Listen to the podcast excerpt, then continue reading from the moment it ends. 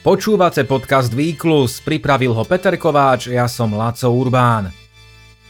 Nová štúdia austrálskych a britských vedcov ukazuje, že na výrazné zníženie rizika predčasného úmrtia z akejkoľvek príčiny stačia 3 minúty fyzickej aktivity denne.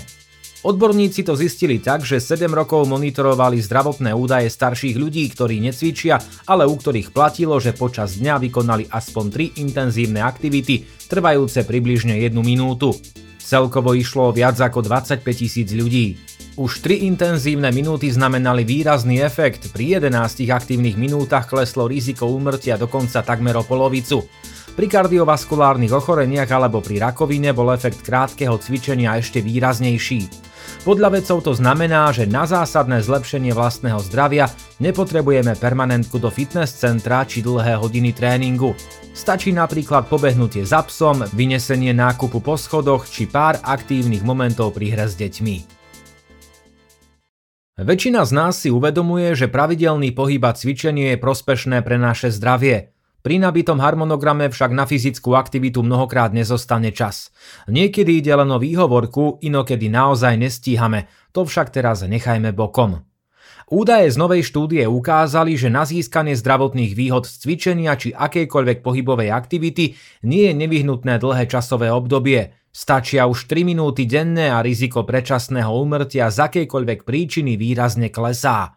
Aspoň takto deklaruje výskum. Podmienkou však je, aby sme spomínané 3 minúty využili naplno. Na štúdii spolupracovali veci z Británie a Austrálie. Dáta potrebné pre výskum čerpali z britskej Biobank, databázy, ktorá od roku 2006 zhromažďuje informácie o genetike, životnom štýle a celkovom zdraví populácie. Dnes sú v databáze záznamy už od viac ako 500 tisíc ľudí. Dáta boli získané pomocou inteligentného náramku, ktorý denne monitoroval aktivitu účastníkov výskumu. Odborníci v databáze vybrali 25 241 ľudí s priemerným vekom 62 rokov, pričom sa zamerali na takých, ktorí uviedli, že vo voľnom čase necvičia a zvyčajne za týždeň absolvujú len jednu rekreačnú prechádzku. 56% tvorili ženy.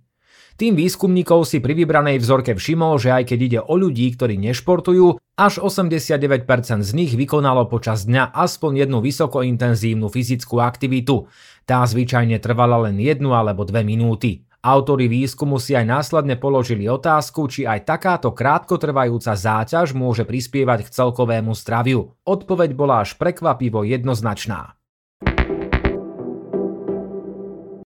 Zdravotné výsledky jednotlivcov sledovali veci v priemere 7 rokov, počas ktorých zaznamenali 852 úmrtí, vrátane 511 úmrtí na rakovinu a 266 na kardiovaskulárne ochorenia. Aby boli výsledky čo najobjektívnejšie, z výskumnej vzorky vylúčili účastníkov, ktorým bola už pred začiatkom výskumu diagnostikovaná rakovina alebo kardiovaskulárne ochorenie, ako aj tých, ktorí zomreli počas prvých dvoch rokov sledovania. Autori zohľadnili aj ďalšie faktory, ako je fajčenie, vek, pohlavie či užívanie liekov.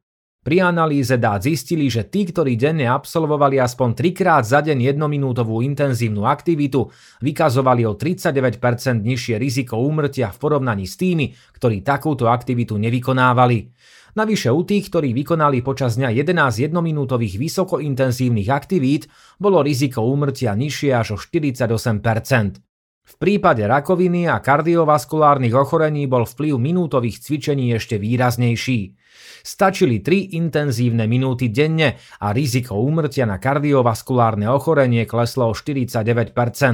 Pravdepodobnosť úmrtia na rakovinu bola pri splnení uvedenej podmienky o 30% nižšia. Pri 11 intenzívnych aktivitách išlo dokonca o 65%, respektíve 49% pokles.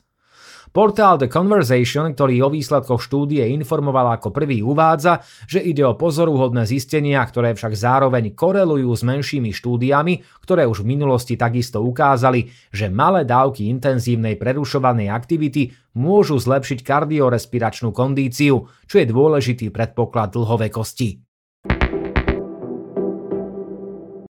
Ide o výrazný efekt. Hovorí o minútových intenzívnych cvičeniach dr. Mark Hammer, profesor športu a pohybovej medicíny na University College London, ktorý bol spoluautorom výskumu.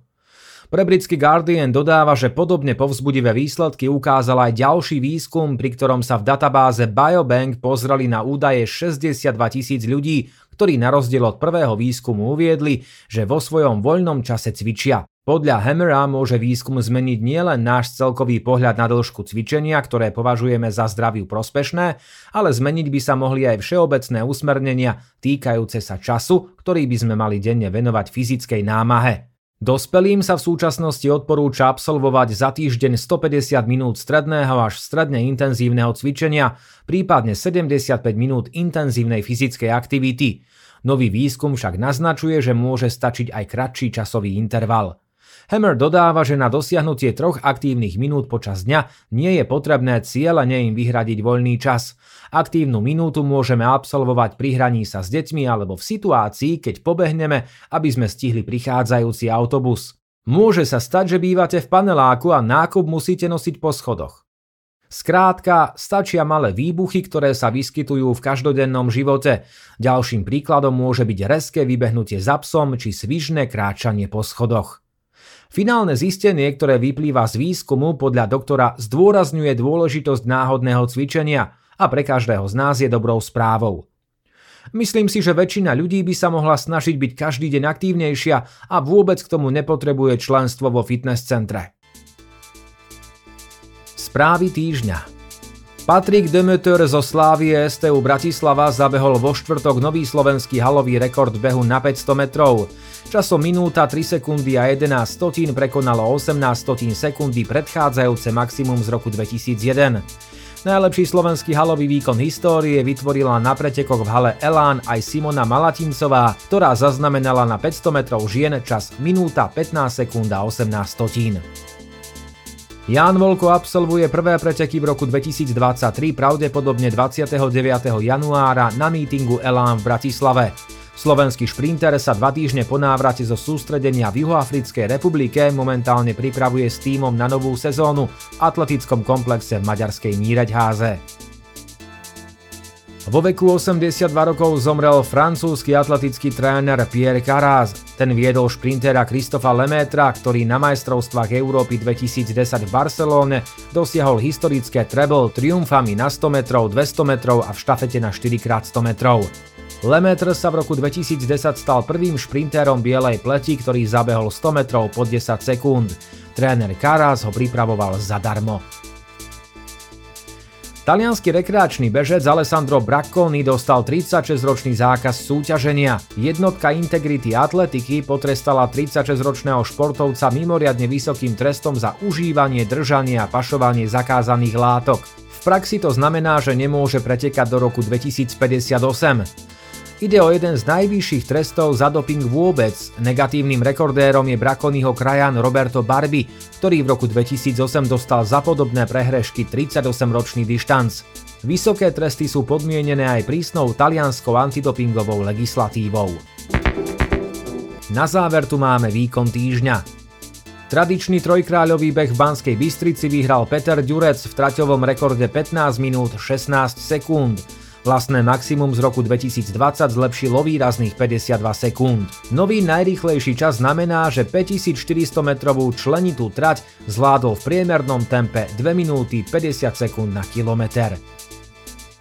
Počuli ste podcast Výklus, do počutia o týždeň.